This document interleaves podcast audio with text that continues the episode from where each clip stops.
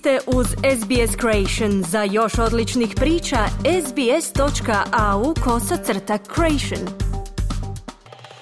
Vi ste uz program radija SBS na hrvatskom jeziku, ja sam Mirna Primorac.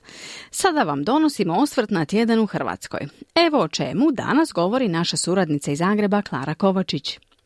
Izbor glavnog državnog odvjetnika zakonit je i transparentan, tvrdi premijer. Je li potreban Europski ured javnog tužitelja? Sindikalni čelnici znanosti, školstva i liječnika protiv koeficijenata plaća. Obilježena obljetnica smrti Miroslava Čire Blaževića. Velimir Zajec želi biti novi čelnik Dinama. Osoba tjedna Gordan Kolak. O naglascima tjedna s Klarom sam razgovarala malo prije početka našeg današnjeg programa.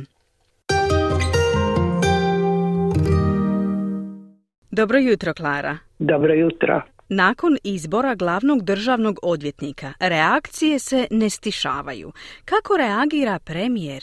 Premijer Andrej Plenković nakon burnog izglasavanja u Saboru Ivana Turudića za novog glavnog državnog odvjetnika i dalje tvrdi isto što i u trenutku predlaganja.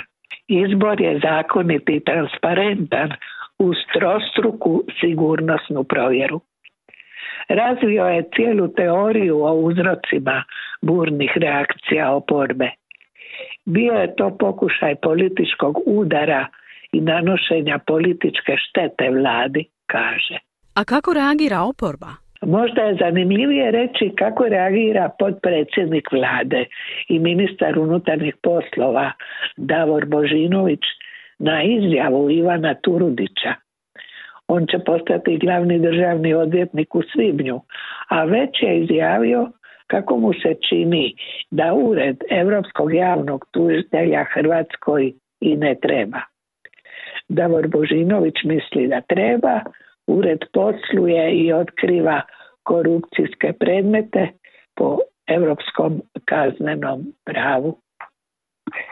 Sada i o reakciji oporbe na izbor Ivana Turudića. Stranke ljevice su se složile i najavile prosvjed 17. veljače. Hrvatska mora biti bolja, dosta je vladavine Andreja Plenkovića, kaže predsjednik SDP-a Peđa Grbin i poziva građane na prosvjed.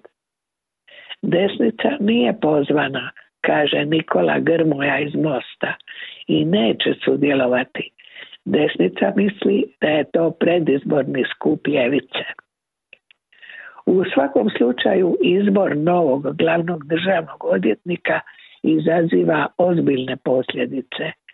Dokazala se disciplina HDZ-a koju vodi Andrej Plenković što može utjecati i na datum izbora i njegovu predizbornu kampanju.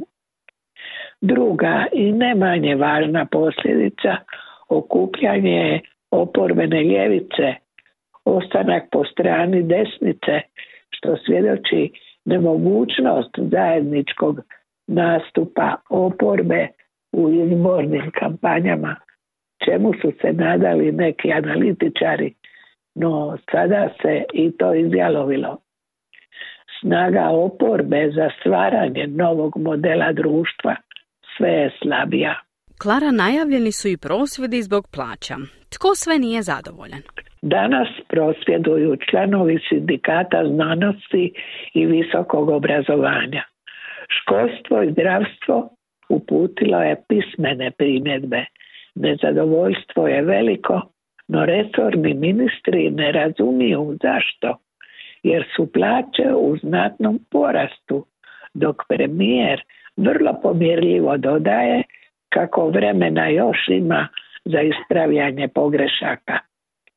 Uredbe o koeficijentima i nove plaće djelovali bi od ožujka ove godine. Možemo očekivati nova neslaganja s vladinim prijedlozima, politička scena se ne smiruje. Obilježena je obljetnica smrti trenera nad trenerima, zar ne? Da, Godinu dana nakon odlaska Miroslava Čire Blaževića Sportska javnost se s poštovanjem sjeća njegovih zasluga za hrvatski nogomet, njegove duhovitosti i obljubljenost. Zašto su zanimljive i najave sportskih događaja? Za nogometnu Europsku ligu nacija Hrvatska je u prvoj od četiri predložene skupine. Igrat će s Portugalom, Češkom i Škotskom. Za Dinamo je vijest dana da je Velimir Zajec, njegov legendarni igrač, odlučio ponuditi svoju kandidaturu za predsjednika kluba. Zanimljiva je i vijest iz Pariza s kongresa UEFA. Predsjednik Aleksandar Čeferin neće se kandidirati 2027. Pritom je nedavnu ostavku Zvonimira Bobana komentirao nazavši je nepotrebnom jer je znao, kaže, za njegovo odustajanje od kandidature. Naši vaterpolisti danas se susreću s Južnoafričkom republikom, a u nedjelju igraju odlučnu utakmicu bitnu za svjetsko prvenstvo i za nastup na olimpijadi. Izuzetan tjedan prate i izuzetno visoke temperature, najviše do sad zabilježene u veljači. Ovo je travanj, kažu za ovih dvadesetak Celzijevih stupnjeva i jugo. Klara, zašto je Gordan Kolak osoba tjedna? Jer je vodeći hrvatski izvoznik, a sa 67% prihoda prisutan je na sedam kontinenata. Gordan Kolak, predsjednik je uprave grupe Končar, s rekordno ugovorenim poslovima i nikad boljim rezultatima rada. Nekoć sinonim za bijelu tehniku danas je potpuno okrenut obnovljivim izvorima energije. Posljedice klimatskih promjena i snažan odgovor na njih određuju poslovnu politiku končara.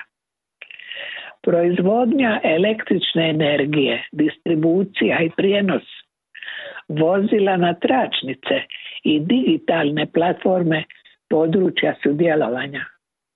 Tržište mu je ponajprije Europska unija, no prisutni su na svim kontinentima.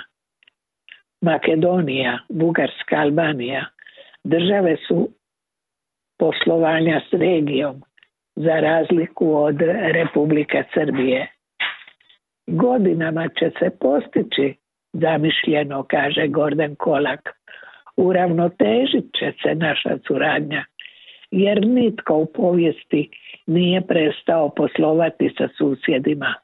Optimizam je ovog menadžera. Proizvode hidrogeneratore, ključne za hidroelektrane. Obnovljive energije podupire izgradnjom sunčanih elektrana i najmanje isplativih vjetroelektrana, a i postrojenja za drvnu sječku na primjer u Mađarskoj i Hrvatskoj. Uz proizvodnju energije končar je bitan i za njezin prijenos i distribuciju od izvora do korisnika putem transformatora. U malo više od 100 godina Končar je proizveo 400 tisuća transformatora raznih snaga i napona istražuje i digitalna rješenja u energetici, brzo napreduje, ponajprije zbog vlastite riznice znanja i iskustva, strateške orijentacije Europske unije i dolaska Gordana Kolaka prije četiri godine na mjesto predsjednika uprave. Čestitamo. Klara, hvala i lijep pozdrav. Hvala vama.